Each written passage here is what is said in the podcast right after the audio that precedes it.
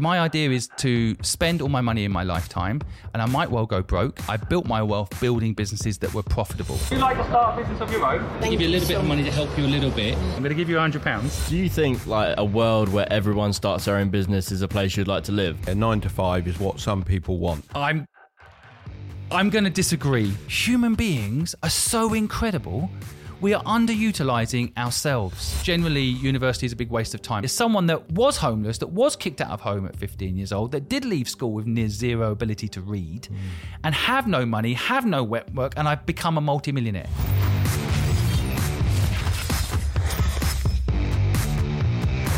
Hi guys, welcome back to the Strike It Big podcast. Today we're joined with Simon Squibb, the self-made millionaire who's given it all away with his new movement, Give Without Take. Welcome back to the show. Thank you so much for having me. It's so exciting. I've, you've got a few more plaques on the wall since I was last here. Congratulations. So you've been having like this awesome blow up on social media recently, and it all kind of started with uh, a woman called Andrea. I was wondering if you could share that story because it's very heartwarming. Yeah, well, it's been amazing. Um, in the last four weeks, uh, we had over 100 million views on our content. And I think um, f- for the last two and a half years, I've been building up a whole platform around like, how can we help people for free?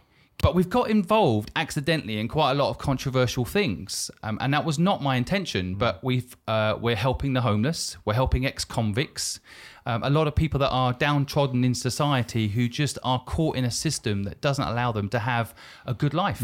Um, the Andrea uh, lady you just mentioned, who's now become a friend of mine, she um, is homeless, and you know the whole system that we hear about, you know, no bank account, no address. You know that even there's an advert running by the bank for this. It's not true. They have not solved this problem. People don't have an address. They can't get a bank account. They don't have a bank account. They can't get a job. Of course, more deeply if you don't have a home, Hmm. you don't have the ability to keep yourself clean easily. You can't go to work. You Yeah. s- You, know, you smell because you don't have the facilities to keep yourself maintained. And so Andrea was just one person who uh, we felt we could help. And it's been an incredible journey. And, and very simply, to, for your audience to hear, the, the whole story is quite a long one, but in a very short, uh, brief moment, explain what happened. I met Andrea. She told us her story. I asked her if it was okay to record her story and share it. I put it up on social media and, And, and this was on the street, right? So mm. you On approached her randomly. Yes. Um, in London. yeah, in, in London. London. Yeah. So I, I just walked. Initially, I walked by her, mm. and I was homeless myself. Mm. And I remember that feeling where people just ignore you and make an assumption about who you are and why you're there. So I actually walked to get some ice cream for myself. And when I was waiting at the counter, I thought I should just go back and give her some ice cream and see how she's doing. So I bought some ice cream for her too. Went back and sat down with her, and I just said, "Look." Can I can I record your story? You know, people want to. I, I want to know why you're here. I'm sure other people do. They're walking by you like you don't exist. Let's give you a, a voice. So let's tell your story. And she told her story, and it, it it made me cry. You know, like we make an assumption why people are in the street, Yes, and without a doubt. and quite often that assumption is wrong. And uh, and and so her telling her story, I put it up on social media, and millions and millions of people uh, reacted to it. And what And, and was that all positive, or No. were there some negative responses? And a, a lot of was- negative as okay. well. Would you mind and- sharing and some in of fact, there's a, there's a very long story, Yeah. Mm. and I've had a bit of a roller coaster ride myself in Andrea's story. And i i initially, uh, what I always try to focus on is the positive. Mm. There's someone there that needed some help, Mm. and we helped her. Initially, I gave her some money that day to get Mm. some accommodation, so straight away she's off the street. And then she told me when I was talking to her that she dreamed of having her own crafts business, Mm. and it clicked in my head that actually for some homeless folks who can't get a job and some of them don't want to get a job it's very hard to conform to the nine to five system as we know very well as Yeah. many of your listeners will know and so uh, but what if we could give someone like andrea the ability to create a business of her own so the day I met her, um, I initially just listened to her story because a problem shared is a problem halved, and, and then I put that story up on social media. The majority of the comments were very positive. People saying, "Andrea can come and stay with me." Andrea, I, um, I would buy her crafts. Andrea, um, let me come over later today and give you some food. And it was incredible to see my community stepping up and saying, How can we help? So it wasn't just me helping her that day Yeah. with someone to listen to her story and giving her a bit of money. You know, I gave her a fish that day. You know the analogy. You really want to give someone Yeah. a fishing rod, however. Yeah. So I went back actually a few days later And sadly, she was back in the street. The money I'd given her had run out. And I said to her, You're not going to believe this, but over 10 million people have now heard your story and want to help. And I want hmm. to show you the comments, all the people that want to help. And I did avoid the negative comments, and there hmm. were some. We can talk about that um, and why people do that and what that is about. But the, most of the comments were positive, and I showed her. It Just must to- have been very hard for her to quantify exactly how many people were commenting because even when we get the comments, Yeah. it's hard to put it into like that's an actual person. That's an actual person comedy. Hmm. And I think what kind of blew my mind about talking to Andrea, and a lot of people might not realize this, mm. is that Andrea, like a lot of homeless people, isn't even on TikTok, isn't even on mm. Instagram, isn't even on YouTube. Mm. She, it turned out when I went back to see her again, uh, that she has a phone, but it is analog. And for a homeless person to get a phone, which I then, I'm going to buy you a phone, is what I said to her next. I'm going to buy you a phone so you can use TikTok and you can connect to all these people in the comments that want to help Yeah. you. Right? I'm going to, I'm going to have to buy you a phone because it turned out her phone wasn't compatible mm. with using apps. It's an Yeah. analog phone. So we walked across the street to Vodafone to buy a phone, and it mm. turns out there are no phones you can buy that are the smartphone technology that you can get not on contract. So in other words, because she mm. doesn't have an address, she can't get a phone. It's something you just wouldn't even think about. It's is it? another hurdle, isn't it? Well, Everything's it's a another- hurdle for exactly. these people. It's another hurdle, and it's another thing that I think people don't realize. I mean, we take social media. Anyone listening to this podcast right- right now probably takes social media for granted. Probably takes the internet Yeah. for granted. It's there. It's, It's, on there. phone. It's what you've got. You Yeah. don't realize the, the uh, power of what you've got in your hand. So we decided, and Talia, who's in the audience here listening today, um, went and found one place in the whole of England that sells a phone not on contract. A big shout out to Argos. They're not a sponsor, but it's the only place that would sell a smartphone that wasn't on contract. So we bought that phone for her and we gave her the phone and we trained her on how TikTok works. And then we uploaded that Andrea's now on TikTok. And in mm. 36 hours, 110,000 people That's followed her. crazy. It took me a year of non-stop posting every mm. single day to get hun- mm. over 100,000 on TikTok. And in 36 hours, she had this enormous following. And what was really heartwarming for me and what kind of, I think now has created some sort of interesting momentum is she was able to talk to that community every day and share what being homeless is like. Yeah. But then that mm. community stepped up and started gifting her. So you can make money on TikTok quite a few ways, but one of them is people like what you've got to say, they can gift you. They started gifting her, and she started earning 30 to 40 pounds a day on TikTok. yeah.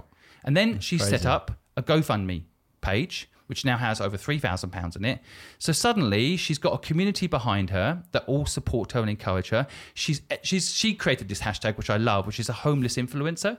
So she's very good, Yeah, isn't it? she- this is her idea. And, and I think it's kind of interesting for what when I watch things like Andrea's TikToks, what I feel like is that a homelessness has a voice and you can see so she laughs she has fun Mm. she enjoys her day it's not all misery sometimes which we perceive as homelessness and at some weird twist when i was homeless i wasn't miserable Mm. you know something about having nothing that's quite freeing and so by watching andrea i actually sometimes feel uplifted by her content now equally some days she has down days but don't we all So what's her position now? so she's now got accommodation. Good. And uh, she's starting her crafts business.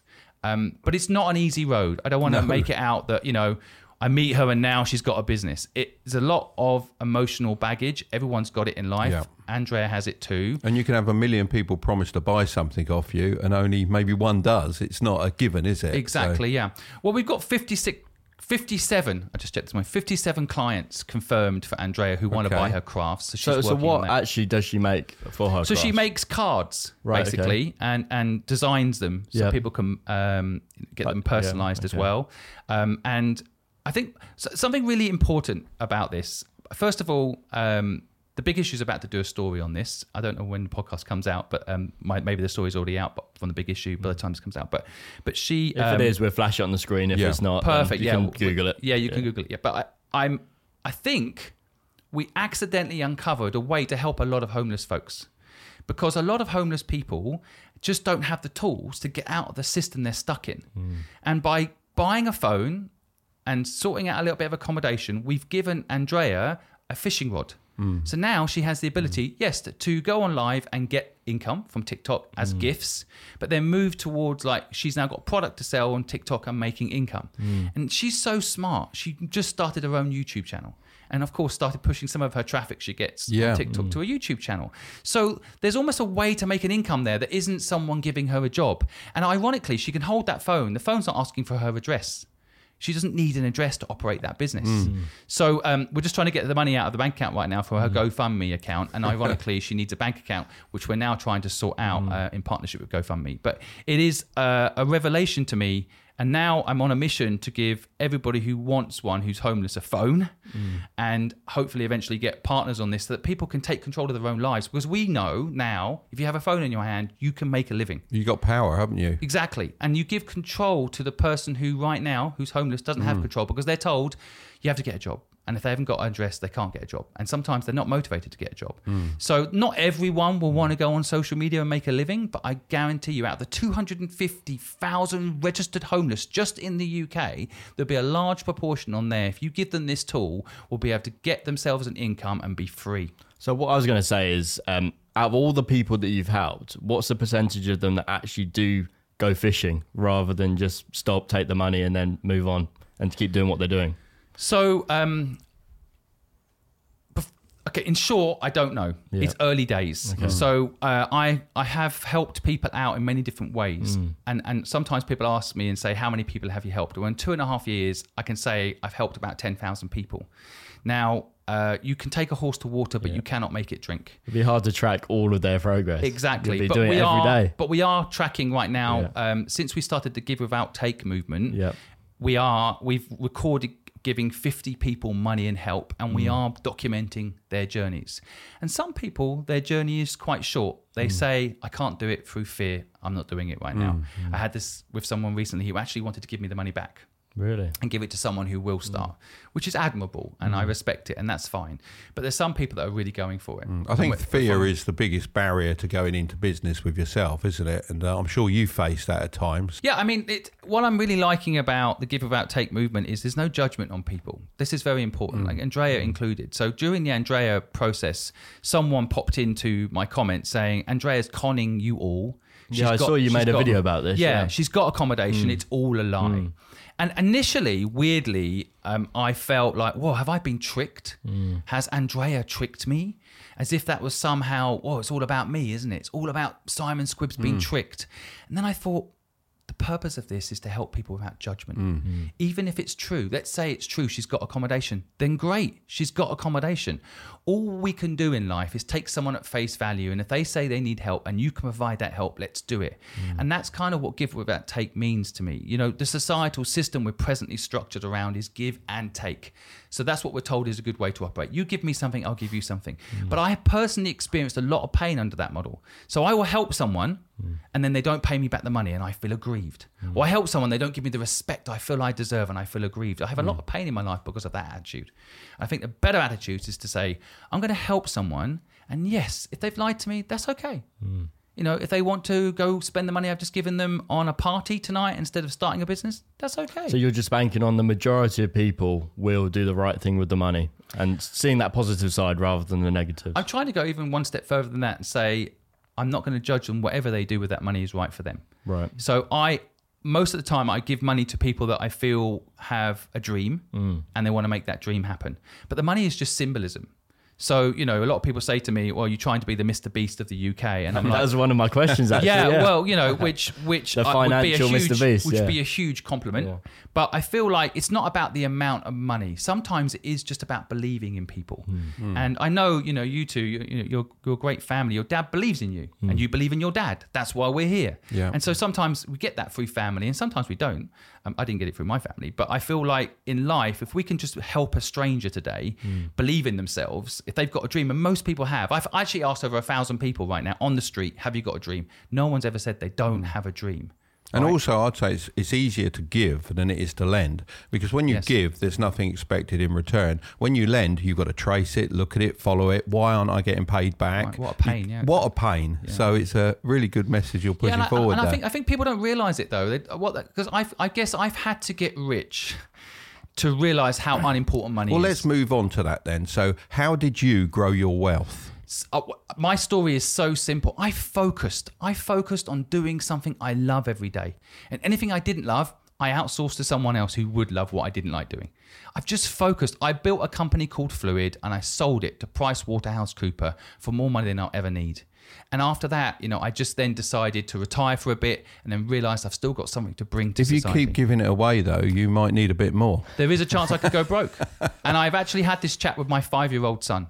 Oh, dear. I told him I will not leave him any money. I've tried to make him understand money. Hmm. I'm not leaving him any of my wealth because I don't think it will do him any good. What I'm going to do instead, and I promised him this, I'll give him my knowledge and I'll lead from the front because kids don't do what you say, they do what you do. Mm. Mm. So my idea is to spend all my money in my lifetime, and I might well go broke. I might well be coming on your podcast looking for a job. I don't know, but I I just don't care about money, and I think the world has got too fixated on money.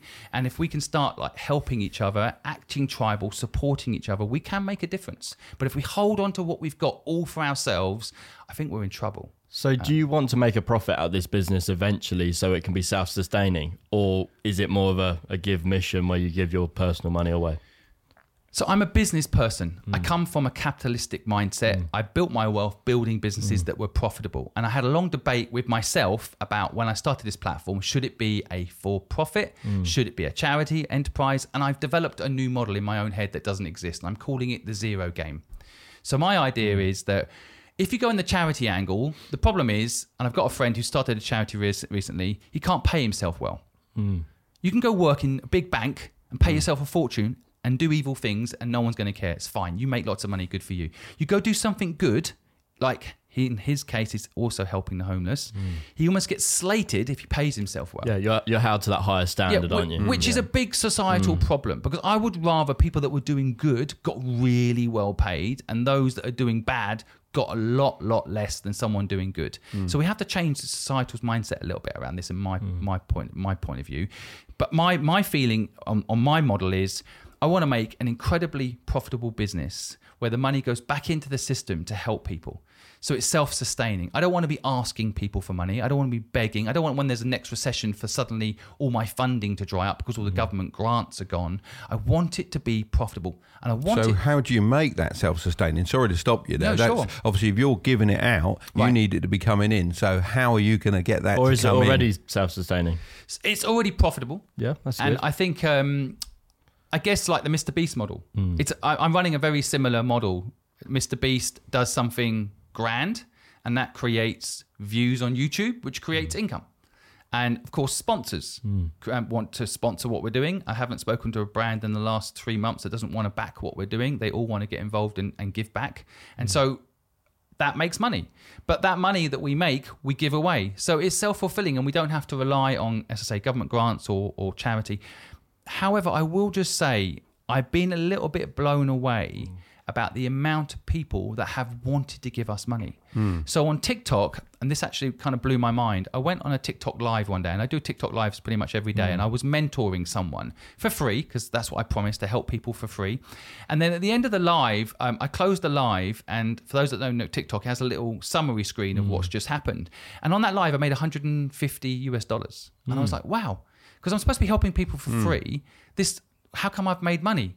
Suddenly on this new live function that TikTok have created where people can gift you. So clearly a lot of people got value from that mm, moment. Yeah. And then I decided to give it away. And that's how the give without take movement started. Mm. I was like, well, I'm going to give this $150 away. And initially I gave it to someone in a supermarket and didn't film it. Mm. And I thought, damn, I should have filmed that. That story was inspirational. That person. Well, that's the thing. YouTube is, and, and TikTok and all of the short form platforms, long form platforms, they're moving towards that viewer satisfaction and actually connecting with a person rather than an algorithm shift. Yes. So what you're doing is really hit the nail on the head. You're connecting with the people and their emotions, and I think that's why it's doing so well. Yeah, I just set up a subscriber function on TikTok. Uh, TikTok just gave me this new function, and 220 people subscribed in a day, paying 5.99 a month. I feel like I'm a new gym membership uh, profile, but it. I also feel like I don't want to move away from my core philosophy, which is I want to help people for free. Hmm. So it's kind of an interesting. When you ask about business model, I mean, you know the definition of a startup. I don't know if you hmm. guys know. I don't know if your audience know what a definition of a startup is. I've, I've invested in 76 startups, so I'm always Yeah, like, we're, we're coming on to that. yeah, I, th- I think the definition of a startup, and I, I, I say, is a business in search of revenue that will reoccur. Yeah. So when people like Amazon saying we're going to act like a startup, I'm like, no, no, you can't be a startup by the definition of a startup. And so I am, I am still, however, a platform in search of revenue that will reoccur. And but on the books, um, you can go look at my company on Companies House. I put three hundred thousand pounds into Mm. this business, and we're now making profit. But it will take quite a while before I'm getting my three hundred thousand pounds investment back. Have you looked into YouTube Shorts? Are you posting on there as well? Every single day. Yeah, because they've got this new model. They're going to be sharing 45% of the revenue from the ads Yes. with the creators, which is something that TikTok doesn't do. They put it all into like a fund and then dish it out depending on like, who they want to give money to. And it's just nowhere near as generous as what YouTube's about to do. So that could be a great Totally. stream. Yeah, I uh, think of TikTok will have to up its game, and uh, I'm, I'm sure they will. But yeah, uh, we uh, we just had one short get 3.6 million views, and, I, Wow. and I remember thinking um, it's awesome because it's telling someone's story, which is what our platform's all about. It's actually beyond just giving people money; it's also making those businesses successful from day one by making their brand famous on our platform. And you've just gone through a million uh, followers on TikTok. Yeah. So how does that feel for you?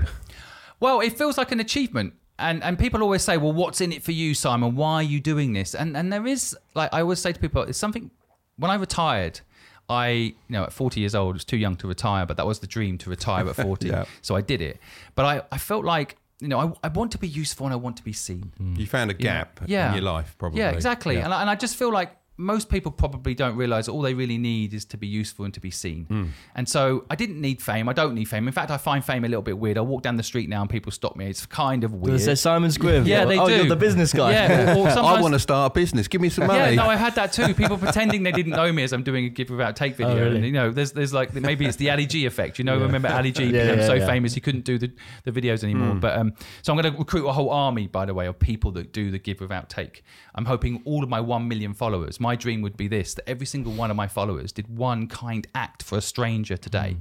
Imagine the butterfly effect. Yeah, That- that- if everyone did one nice thing for a stranger today, every one of your listeners did one nice thing today for a stranger, a couple of things would happen. First of all, you'd sleep better at night. You did something for someone else. It's actually a big hmm. part of what makes us happy as humans. And then the person who you were kind to, it would wake up that in them that reminds them that actually they should do the same for someone else. So it could literally solve world hunger. It could literally make the world a better place. We don't need politicians to do it. We can do it. In fact, we don't need politicians to We do it. definitely don't. But people put so much power in the hands of politicians to solve our problems, and we could solve them ourselves. Democracy, I was told democracy as a kid is this brilliant thing that was going to, you know, we should all be proud that we're in a democracy. And, and I was. Hmm. Until I grew up and realized it's, first of all, in England, a parliamentary democracy. Hmm. And second is, it doesn't actually give us control to solve the problems. It gives Brussels or Westminster the power. And if hmm. they don't solve the problem, the problem goes unsolved. Like homelessness is getting out of control. It's out of control. Like it and, and the government's doing nothing about it. Mm. So we can do something about it. The communities that see this every single day in the streets. You know, I was you know, Belsize Park where, where where I live, the houses on the street I live in, four or five million pound houses.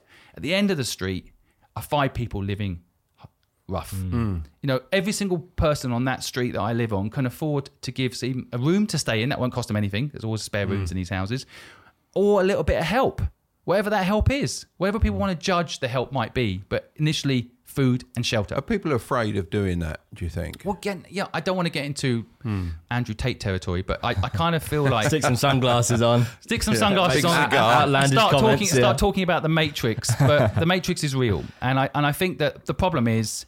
Um, and it's not a conspiracy theory as as as some make it out to be, but it, it's all quite functional. It's around money. But the truth is, the media does highlight stories that get them clicks. Hmm. So when they highlight a story about how someone was nice to someone homeless, they stayed in their house and then they murdered their Yeah. family. Hmm. That's the story they run with. But that's hmm. not what happens every day. And I think that's the problem with the media. They they create a narrative around homelessness, which is not true. And I remember myself being homeless and someone hmm. accusing me of being a drug addict. I wasn't a drug addict. I had an argument with my mum and she kicked me out of home. Hmm. You know, but people walk past me like probably sniffing glue. That guy It probably makes them feel better to think that and then walk past Yeah. rather than to actually you know, think that person is a real point. person. It's or think that subconscious. that person needs help. Yeah. Well, it, frankly, the truth is, and I remember when I came into a lot of wealth, that I thought, well, why don't I just give some money to charity, right? That's actually ticking the box almost like, I'll give some money to charity. And then when people ask me, what did you do with all the money you made? Oh, I, I gave some to charity and, you know, and I can put it up, you know, whatever. I, this is what I've done. Uh, the harder thing is what I'm actually doing, which is getting into the streets and trying to solve the problem. Actually helping Andrea is stressful. You know, her life is stressful. Hmm. Dealing with the fallout of negative people who believe she's got accommodation, they're haters. Hmm. Stressful. If I just given some money to a homeless charity, which I hmm. have done, by the way, but if I just done that, then my life would be a lot easier. But actually getting in there and actually helping people is tough. It is tough. And, and, I, and I think it's, however, very rewarding. And I would still, I don't want people to get scared off by it because actually, when you do it, and you give without take and you don't get stressed that they don't take up the action that you've given them, it's still a good thing to do. But I think it is tough. People walk past people, and maybe you're right, partly the narrative is sold in their head so they don't have to help. But I do think the media pushes a narrative of like, well, look after yourself. You know, close your door. You're all right, right? You've got enough money to pay your heat- heating, mm. so you're all right. Mm. So don't worry about anybody else, mm. Right? And I think that's the, that's the problem we've got. We've got to fight back against that system that's kind of pushing that narrative. I remember when I was younger, um, at Easter, I got a bunch of Easter eggs and then went around and gave them to the homeless people and had a chat with them. And we did make a YouTube video to kind of inspire other people to do the same. Right. And I got some backlash on that video. Most of the comments were good, as as yours, but a few people saying you're exploiting homeless people Yes, for had the same. views. And you know, back then I was young, I wasn't even thinking about that. Mm-hmm. But how do you deal with comments that say similar thing? I, I'm, I'm going to be honest. I, I've had uh, days where I feel sick. I can't. I can't bear to go on social media. I feel upset hmm. about it because, like you just said there, I have. n- I never went into this wanting fame or hmm. glory or more money. Hmm. I, I'm quite happy with my life. I got a wife I love. I got a five year old I adore. I got a beautiful life. I don't need to be famous. I don't need more money. So I got into it just to help people but people then and make and I don't want to make assumptions, but I think people, and this is quite I get a bit emotional about this because I'm kind of shocked how people will judge someone doing good, and yet people that are doing bad are almost cheered on, hmm. and and and I and I and I don't know how to help people see that we need to change this, otherwise society will crumble. But like a friend of mine. I I mentioned a moment ago, so I hope I'm not repeating myself. He quit a really well paying job at a very famous bank where he was earning two and a half million pounds a year hmm. and started a homeless shelter. And he started his homeless shelter. He gets so much hate for paying himself that he sometimes thinks about going back to banking. Hmm. And, and, and, I, and, I, and I found the same with myself. I've got a lot of millionaire friends. I've worked hard my whole life, worked with a lot of business owners through my career. Hmm. I know a lot of wealthy people. They're scared to get into the arena and help society because let's take someone like John Caudwell, who's just on my podcast, a billionaire, sold phones for you. Hmm. He started a children's charity. It doesn't matter how much he puts into that charity, it's not enough. It doesn't matter how much time he puts into it, still not enough. Yeah, you So- get the comments like he's still got a helicopter, he's still got a big house. He's still Exactly. got- well, he has, but he's Exactly. doing making a difference. Right. But I feel like a lot of people don't realize that they're not getting the help they need because people are judging those that are helping. Yeah. And so um, I had to ride through the pain and I've built a little bit of thicker skin because I sleep well at night because I know what I'm doing is helping people. It's not only helping Andrea, hmm. telling her story.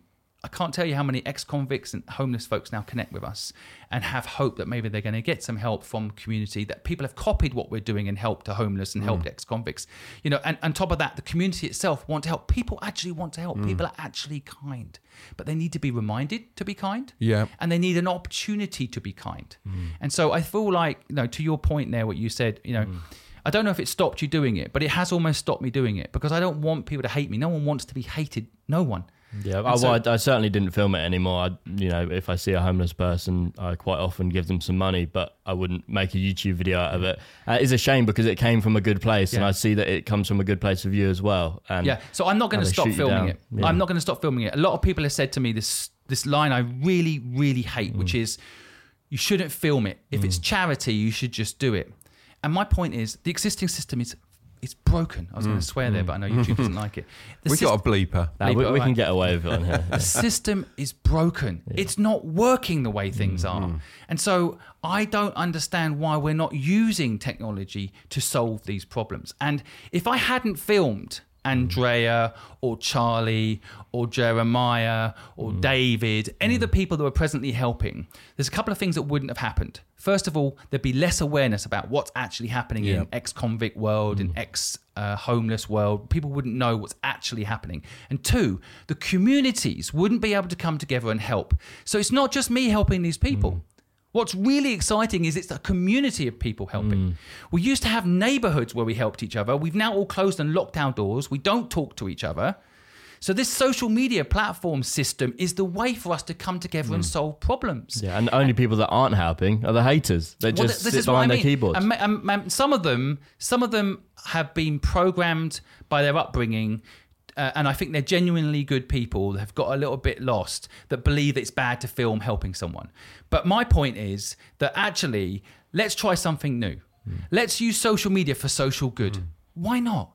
So have you replied back to them? What have you done for someone kind today? So I try not to be that aggressive. It comes into my mind to say that. Hmm. Um, but sometimes I do look at the profiles of the people saying it and I see them as undecided voters. And this has happened quite a lot, actually. So a lot of the time, people will come on and they'll make a judgment. He's just doing it for himself. He's just doing it for himself.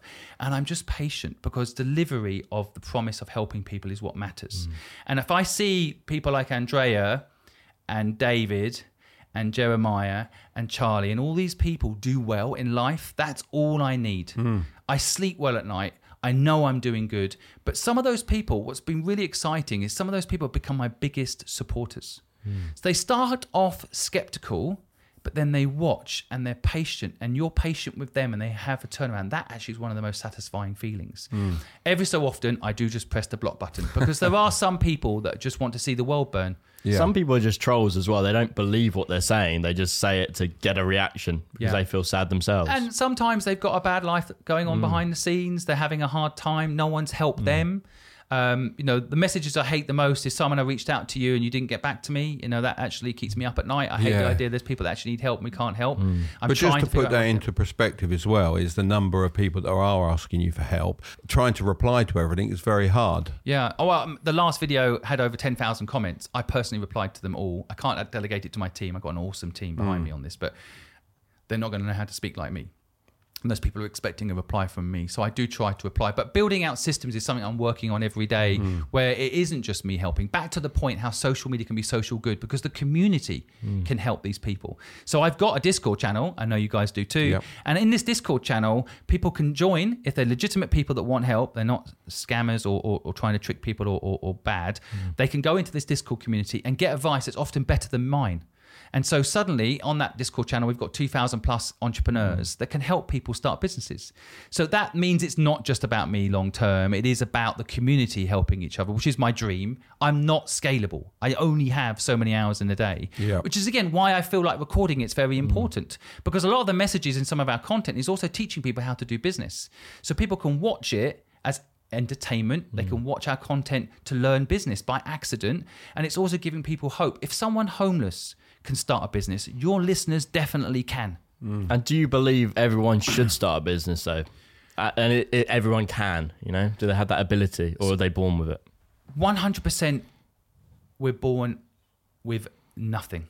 Right now, we have a genetic tendency towards certain things, and then nurture nature kicks in. So, whatever, like my son is already an entrepreneur because I every single day talk to him about entrepreneurship. We pretend he's got a shop and I negotiate with products with him, you know, every single day. Mm. So, I think, of course, nurture plays a big role.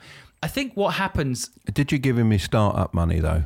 Uh, have I given him in start? Not yet, not yet, not yet. He, uh, he he manages to get a lot of things out of me though. Probably get investment in his business later. Um, he's pretty smart, but um, but I do think anyone could be an entrepreneur. And it's a very unpopular opinion. I've actually been really hated for saying this, which is kind of shocking to me again, like where the hate comes from. You help a homeless person, well, give him some hate. You help an ex-convict, well, let's give him some hate. Anyone can do anything they want, well, let's give him some hate. You know, like I don't really understand it. But the truth is, um, people can. And the problem is that uh, the older you get, sometimes the more stayed in your ways you get.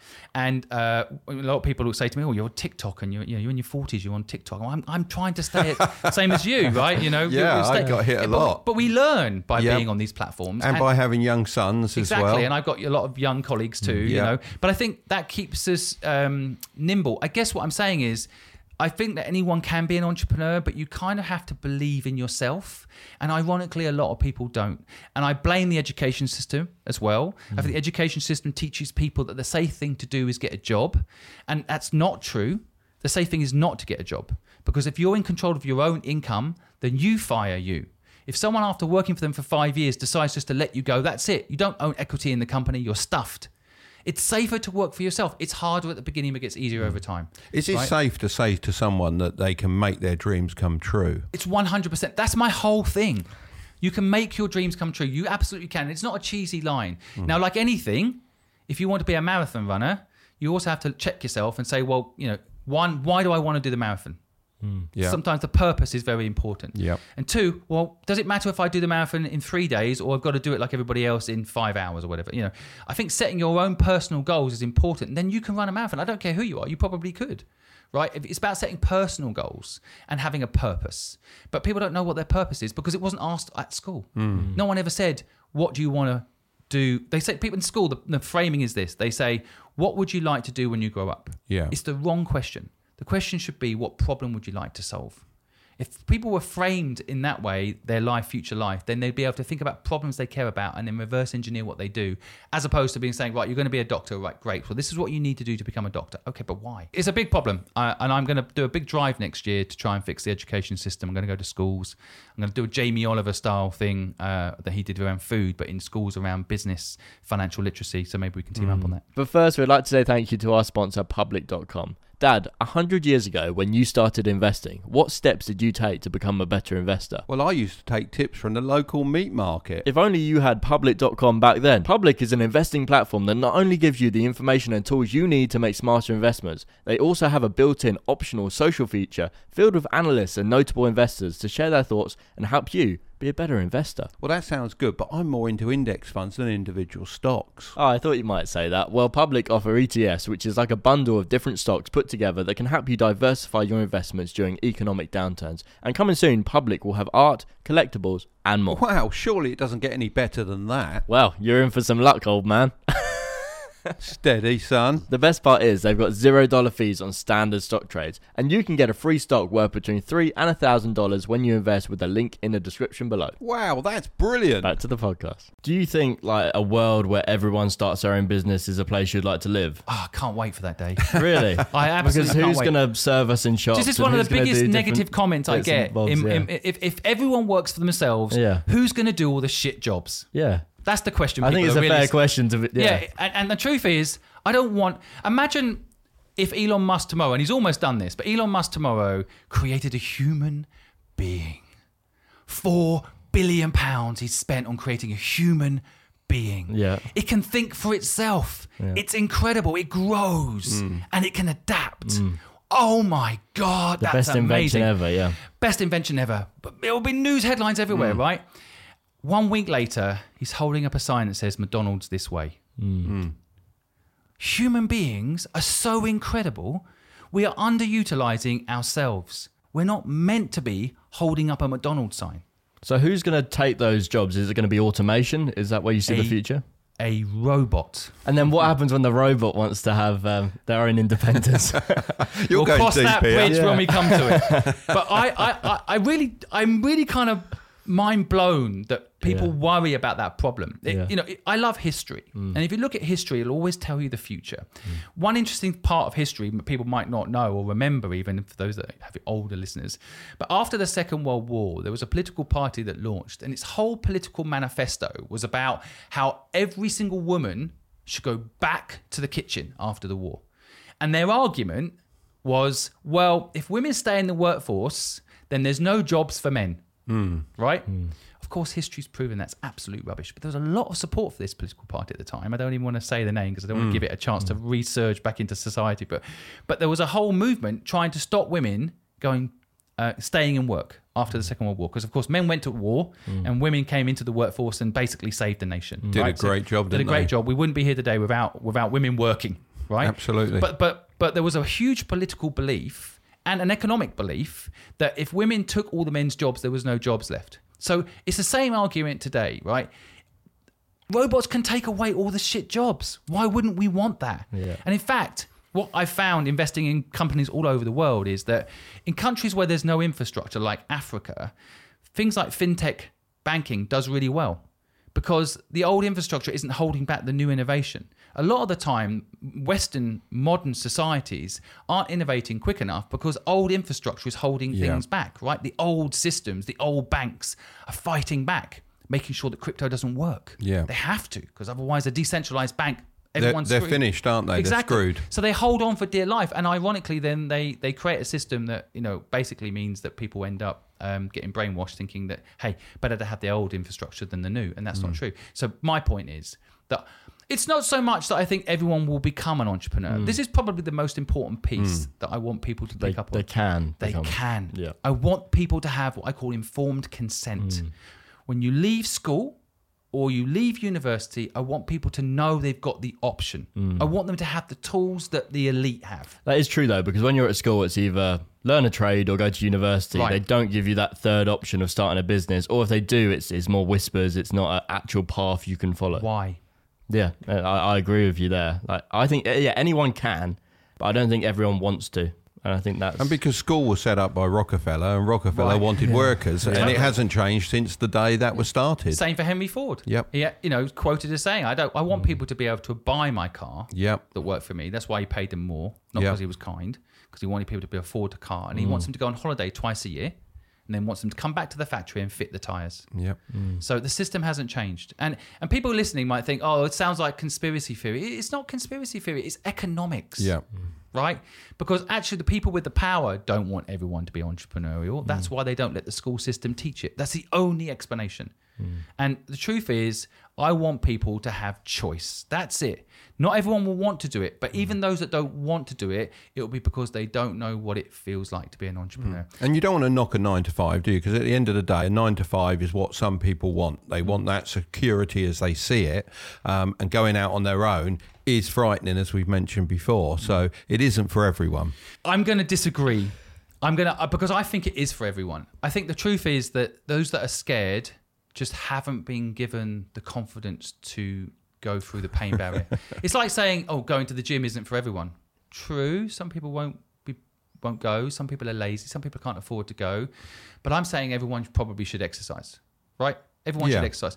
It, once you exercise, you know the endorphins that can give you. Mm. But you not know- everyone should be like an Olympic athlete. Of course Maybe not. because they don't want to go Yeah. to that level. And some people don't want to work. So maybe hard some like people could start a side hustle, and that's as far as they go. Exactly. Yeah. I think I think entrepreneurship. Of course, it's a new word anyway. Mm. Entrepreneurship, but being your own boss to me is just freedom. Mm. Freedom to decide how hard you work. Freedom to decide what your destination is. Mm. The biggest thing for me is giving people the ability to choose their own destination.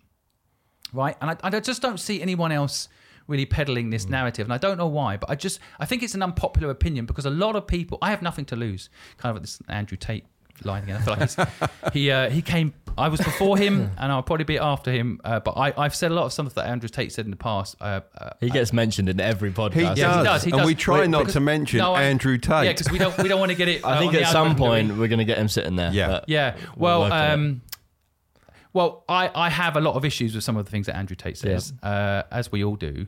But there are some things in his narrative that I think are true, and I feel like people aren't seeing that a lot of the existing systems in place are trapping them, and their own fear is just an invention. I don't like taking things down the conspiracy theory route. I like looking at things practically, economically. So Andrew Tate lately I like more than ever because he's fighting the system that's trying to block him. I don't hmm. think that's right. But I don't like the conspiracy theory angle. I think it's much better to look at things practically and say, look, why does CNN put out the content that it puts out? Hmm. Why is it framed in the way that it's framed? Why is it ne- generally quite positive about corporate America? Why? Hmm. Because it's paid by corporate America. So all you need to do to track anyone's motivations is look back at the source of their income right? So right now, people who are very rich on this planet make a lot of money from other people who are working for them. So why would they push a narrative that everyone should work for themselves? Of course, they're not going to do that, hmm. Hmm. right? So it's just very practical, and I, and I wish that it was less anarchy from Andrew Tate, which is what hmm. it's becoming at the moment. Let's, Yeah. let's let's destroy the world, and more like, well, you know what? Let's make the world a better place by being kind to each other. Do you think the working from home regime that sort of started? Um, do you think the that great resignation. Yeah, the great Yeah. resignation will actually um, empower people because they're already working from home. That they can certainly bolt on a side hustle. Maybe that'll take some of the being afraid of being in business. Yeah, I, I, I, want, I want to take total credit for the Great Resignation. I, I feel like It's all Simon Squibb. it's all it's all the purposeful project. I, I, I you know I do think it's interesting butterfly effect of, of of selling a narrative that people should work for themselves. How it does actually filter into the system over time, and of course my big enemy is the existing education system that trains people to think mm. that they should get uh, a university debt and come out the other end and get a job to pay that debt off and then a mortgage and then die at 65 in their house that they own. You know, like that. I'm fighting that narrative. Well, what is your thoughts on university? So, okay, so I, I'm a bit controversial around this. I, I think generally university is a big waste of time. Now, there will be STEM related education requirements. For Yeah. the next 10 years, that's going to be true. But I've seen technology that will replace a doctor. You, a doctor gets it wrong seven times out of 50. What's wrong with someone? Seven times out of 50. A machine, AI driven machine, gets it wrong. This one machine I've seen recently, hmm. 0.00001% of the But time. can it read emotion and the person for- yet? or is it just a diagnosis? Well, it doesn't tool? matter if it's not making mistakes. No, but does it depends what it's diagnosing, Wait, doesn't it? well, it? Uh, emotions sometimes uh, cloud the issue, hmm. Right. Right. So, so I, I use the analogy to make people see this is true, Mm. this is possible, and this is going to. I've seen the technology. This is definitely going to happen. If you're going into university right now to become a doctor, I want to warn you: uh, when you come out the other end, what you might actually be is an engineer for a machine that's a doctor. Right. The uh, and same with anyone that's a lorry driver right now. Mm. People aren't talking about this. I've got a car that drives itself right now. Ten years from now, every single lorry driver is going to be replaced by a That- that's something I'm with you on totally. I can Yeah. see that So, so. I, so I don't, I, I, I don't want to. I'm a futurist. I know Mm. these things are going to happen. I work towards these things. I built businesses on Mm. these beliefs, and so I know these things are going to happen. But when it comes to, um, I guess uh, things like university, the problem is that the university system is really educating people for what's happened in the past. It's mm. not really giving people the tools for the future. So, for example, I was just talking to a, someone who's been four years in a marketing degree, four years, hmm. fifty thousand pounds worth of debt, four Yeah. years of their life, and I asked them, "So, what do you know about TikTok? How hmm. do you make money on TikTok?" Didn't cover that. No idea. I don't like TikTok. Is actually what they said. I don't like TikTok. and that's so isn't it- like two years ago. Yeah. So that's Yeah. how far behind they are. This like is the what I'm textbooks saying. are printed and they're out of date already. That's what I'm saying. And so I and I think you know f- for sure any the problem is there's no alternative for people. So what happens? and Recently, I spoke to uh, uh, government about this. Actually, I was going to name drop then, but I don't know if I'll get into trouble. But um, but I think we need to give people an alternative to university because what's actually happening is a lot of people don't know what to do next Yes, that's right? huge. So, so sometimes it's not. Some people know what they want to do. They want to be a doctor. Great. They go to university because you have to. Yeah. I mean, Elon Musk famously famously said, "I couldn't. Tesla wouldn't get a job at Tesla." Hmm. And he's going to fix that because that's not right. Tesla wouldn't get a job at Tesla because Tesla didn't have a degree. yeah. Right. So that needs to change. All big leaders, smart leaders, know that. Hmm. But the problem is that the university system is the only gap where people want to get out of home, they want to move out of home, and they don't know what to do next. University is almost the trap. Like uh, we're going to give you all this free money to have fun mm. and just work out what you want to do. Yeah. You know that's oh, And it parent- makes sense. And parental pressure as well, Yeah. because they want to say, my son went to went to- Oxford exactly, or yes. whatever it happens to be. I feel that of the people that go to university, 10% of them at least, if not more, shouldn't go. And they can be the self employed business leaders straight away. Right. Straight away. They don't need to go there for four years. And they're coming out the other side going, well, I've got a degree. Now I've got to go and work for someone because I've got this degree that gets me through the door. Hmm. Well, you didn't need that degree four years ago. You could have started up and you'll be well on your way now. And that 50 grand that you're in debt for would have been a nice lot of money to get you started. Totally. Mm. And those four years are so crucial. If I think mm. back, the reason I'm successful today is because I started young. Yeah. Right. And I think same for me. Like Yeah, I just totally. got into business. You just mm. did it. And it's not it's not that it's easy, but working for someone else is not easy. No. I want people who are listening to realize they can be free, to hmm. break through the fear and not be trained by the system to think and that system makes it sound like a conspiracy theory and again i want to remove i want to move away from conspiracy theories and just look at the economics university is a business Massive business. huge money involved. The people that run that business are also very powerful. And I don't, again, it's not conspiracy, but they literally talk to government and make legislation happen. I've seen it. I've been in a room where I've seen it happen. They make, they make it mandatory that you have to stay into school to a certain age, mm-hmm. right? And we know for a fact, and I'm one of these people, I shouldn't have been in school. Same here. Mm. Right, same. So it. I want people who are listening to realize that I don't care who you are, you can be your own boss. And if you think you can't, then you've been programmed by the system to think mm. that. Now, if you have an informed decision, if you know how to start a business and you know what it's all about, and you decide then to get a job, great. I'm happy for you. But I don't want people to not realize they've not given themselves that choice. And university, when you ask me that question, I get very emotional about it because I see way too many young people losing their life. And what happens is they come out the other end with that debt, with that brainwashing, this And a bit of paper. and a bit of paper and they basically get that nine to five job that you're talking Mm. about and then what happens and this is not you know conspiracy theory it's what, just what happens they get a mortgage they get into debt to try and lift their life spirits up Mm. and then they're trapped in that job and they make themselves like it and that's not what I want for people. And I feel lucky that didn't happen to me through misery and pain I had when I Mm. was young. I had that didn't happen to me, and I just want everybody else to see at least that it's possible if they want Mm. to start a business of their own. I know so many people that are obsessed with property as a business. It's not a business. That is not a business. So why do you think property is not a business? Okay, so or shouldn't be a business. well, okay. Let, let me let me contextualize. Is it a moral moral? No, it's it. Well, there's a, there is a moral side, but I think I think you need to put an economic element to it to give people something to hold on to. Because I don't want to judge people's moral code. Quickly on moral code before I go on to the economics of why property isn't a business. But on the moral code side, monopoly was invented to highlight the problem when you connect uh, economics and capitalism with property. Right? The idea of monopoly originally des- designed to show if everybody buys property, eventually there's one winner. Right? One winner. Hmm. Probably someone's name we can't say hmm. on this podcast, but hmm. one winner. Right? And they will own everything at the end of the game. If you don't make property a capitalistic venture, then people can live together in a community and everyone has a place to live. It sounds like utopia, doesn't it? It used to happen. There was, we used to live in caves and fields. There was no homelessness. We've created it. Mm. It's been invented by the banks and the property system. Right? Banks said, how can we lend people a lot of money? Mm. Mortgages. Mm. Then people bought a house and they closed their door and they shut off their neighbor. And we don't communicate. We don't care what's happening to our neighbor. They can't make ends meet their problem. And the property market has done that. Now, I am a capitalist by nature.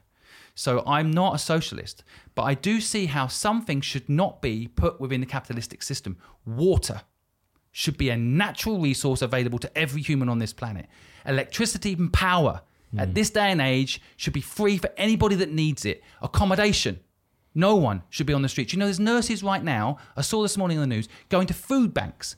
One third of nurses having to go to food banks, can't pay their rent.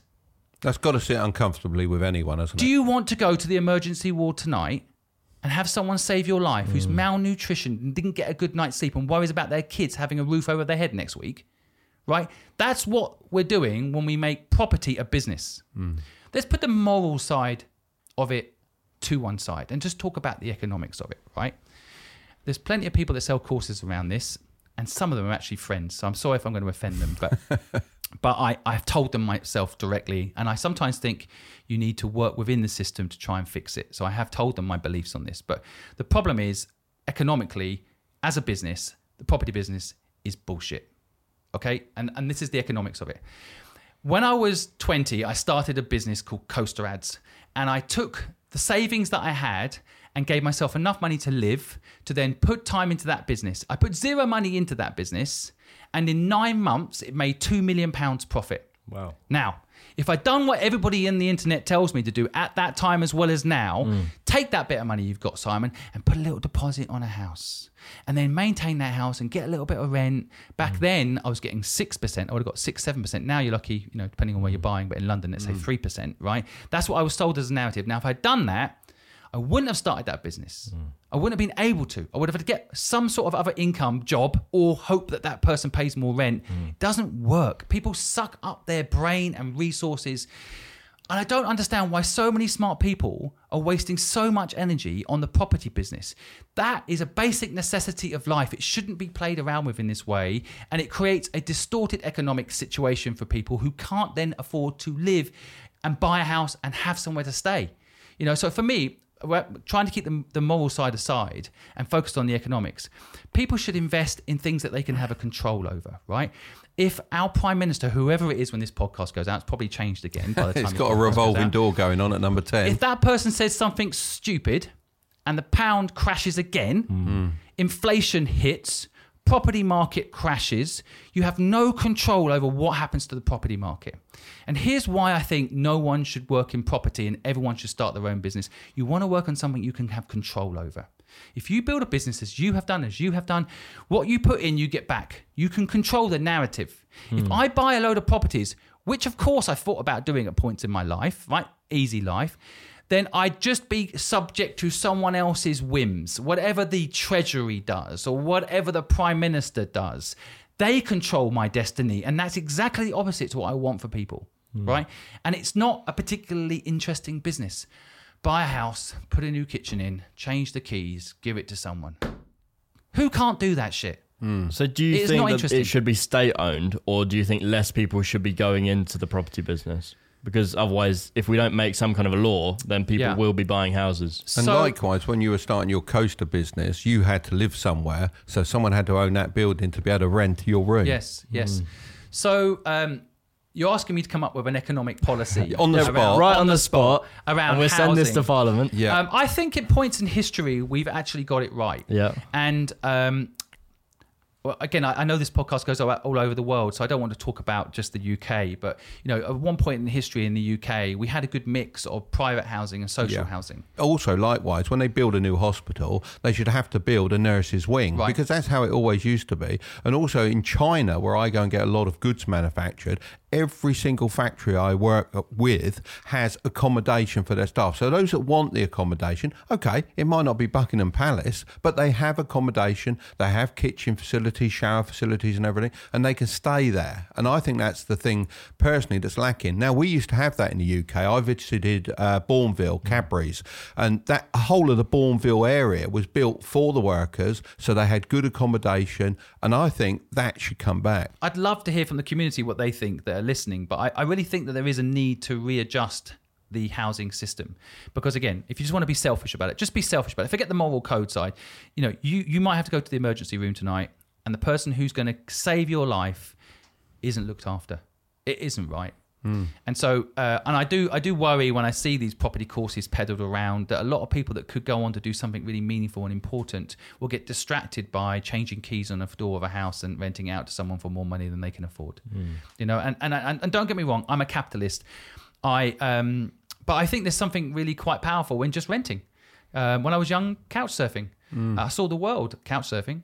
I kind of think that these things have got lost in this narrative that oh, oh, oh you're 18 you can get a mortgage now. Mm. Like, why is this? The, why is the first experience young people have today with money a debt-related experience? Nearly mm. every single young person. Because they're not taught young enough what good debt is and bad debt is and what it's all about and how to control their finances. Clever marketing people have sold people a narrative that makes them think, for example, debt's good. An example of this, I was looking at history of when the credit card was created. Mm. They had a debate about what to call the credit card. And there was the discussion of what actually it is, it's a debt card. They did research that no one would want a debt card. No one would take it up because no one wants debt. Everyone knows debt is bad. I think if you use these things wisely, though, they can be your best friend. But if you go to the extreme and use them to buy liabilities, that's where the issue is. For me personally, anyway. I think there's a nuance to it, which Yeah. is, you know, there was a survey done on these, all these people in their old age, you know, how have you managed to live Mm. so long? And and basically, uh, most of them said, well, I, I just live within my means, Mm. you know, and, and that lack of stress in their life. Like my father really leveraged ba- good debt, Mm. and he he owned a lot of houses, and it killed him. He had a heart attack managing it all. Good debt. This narrative that we all talk about, you know, the good was debt that because of the bad debt. stress it was putting on Because him? good debt, still a lot of stress to manage. And people that have all these houses, I know a lot of these people. I know someone owns a thousand houses. Cool. They're not a relaxed, happy individual. You know, they've got a lot of good debt, and on paper they're rich, but they're not having a good life managing mm. all these properties. And you know, they're panicking now that the tenants will lose their jobs and you know will, mm. will lose their income streams or whatever, and won't be able to pay the rent. You know, at the end of the day, I don't think it's necessarily a good idea to leverage this tool. Now, if you can control it and you mm. can manage it, I definitely see the point you're making. And I also have in my life, since moving back to the UK, had to use a credit card to get a credit rating so that BT Yeah. will give me a hardwire line. Ridiculous. The system. It Those rewards people that borrow, which doesn't make no, sense. it doesn't make hmm. sense. But we- we have to remember the hmm. credit rating companies hmm. are just that. They're businesses. These are not institutions designed to help us. They're institutions designed to manage us. Credit rating companies are privately owned and they link to financial institutions that are trying to decide how to get people into debt so they can make money from them, make them batteries for the system. It's not a conspiracy theory. Back to It's the Matrix, it's- yeah. But it's basically it's basically mathematics.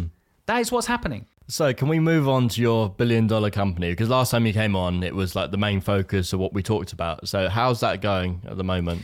So if you ask me, Yeah. uh, we're already worth a billion dollars. Yeah. And I think that um, it's interesting. Mr. Beast recently Yeah. Mm. uh, got offered a couple of billion for his platform, and people are like, well, how come a YouTuber's company be worth this much? Because people It's don't with what understand. festivals and uh, Mr. Beast Burger as well, isn't it? So he's got brands that branch off, and I, I can see why it's. And they're starting much. to call him Mr. Disney, aren't they? Oh, they- he's the yeah. latest. I haven't heard that one. You better be greatest. careful, get trademarked. The mouse will come after him. Hmm. um, but no, I, I- I think I think well, I'm building a billion dollar platform, um, but my idea is to ultimately build a new type of bank. And so, you know, I don't. I want to do everything banks don't do. So I, I- I'm building something called eventually called the Metaverse Bank, and the idea is that I want to do everything except touch money. I want money to be decentralized. I don't want to touch anybody's money, but I want to help them with everything else. So I want to help them start a business. I want to help them make that business work. I want so for example, Davide, who's got a dream to open a restaurant, one of our Yeah. recent videos, we tell his dream, we put it online. 32 million people now know his brand name. We've had to trademark it to help mm. him protect his name. Mm. His brand name is famous. If I was a small business bank, I've just helped one of my customers, right? And so that's the So vision. you're, I you're a bank with a, a marketing department as well. Well, I'm, I'm, I'm, I'm a marketing department that, that sees itself as a competitor to the banks. Yes. Okay. So, um, and ironically, I'm, I'm, you know, if banks are listening, I, I, I'm, I'm happy to work with them, but Mm. I, I believe the future is decentralized, and I'm not sure they can do it. So, I already think we're a billion dollar platform, but I would. Um, and um, I recently had someone offer to invest in the business that, that values it at 200 million. Really? But I, I do believe with all my heart that um, a bit like Mr. Beast, I'm building something that's going to make the world a better place. I, I won't sell it right now. Hmm. Um, if in the future someone wants to buy it and make what I'm trying to do, which is help people for free learn business, and they could do it better than me. If Spotify want to help me do it better than me, or if Google want to help do it better than me, I'm up for that. But I will never sell this platform for the money alone. Um, Hmm. and, and the most important thing for me is that we deliver on this promise of helping people do what they want to do in life, helping people live their dream. When I sold my company, um, I had the initial euphoria of all the money dropping in the account. Then I was lost. I, I was lost. Well, this is like the Olympian effect, isn't it? Once you've achieved that gold medal at the Olympics, it's like, Mm. Is what? that it? Yeah. Now what?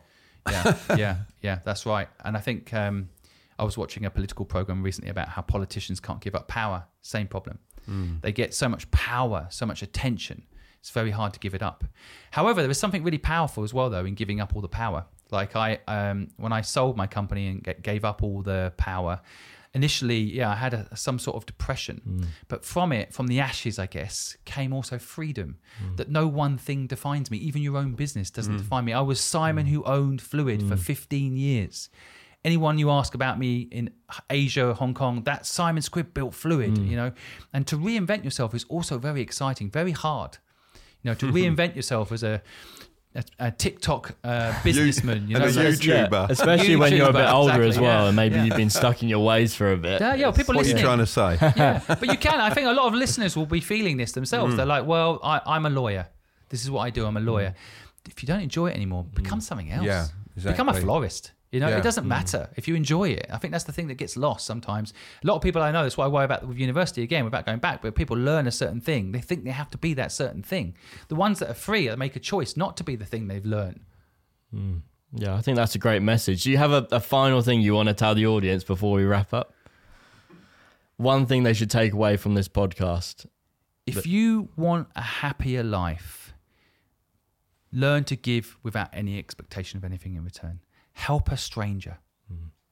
That's It a- is yeah, life changing. It is life changing. And I had to get rich to discover this.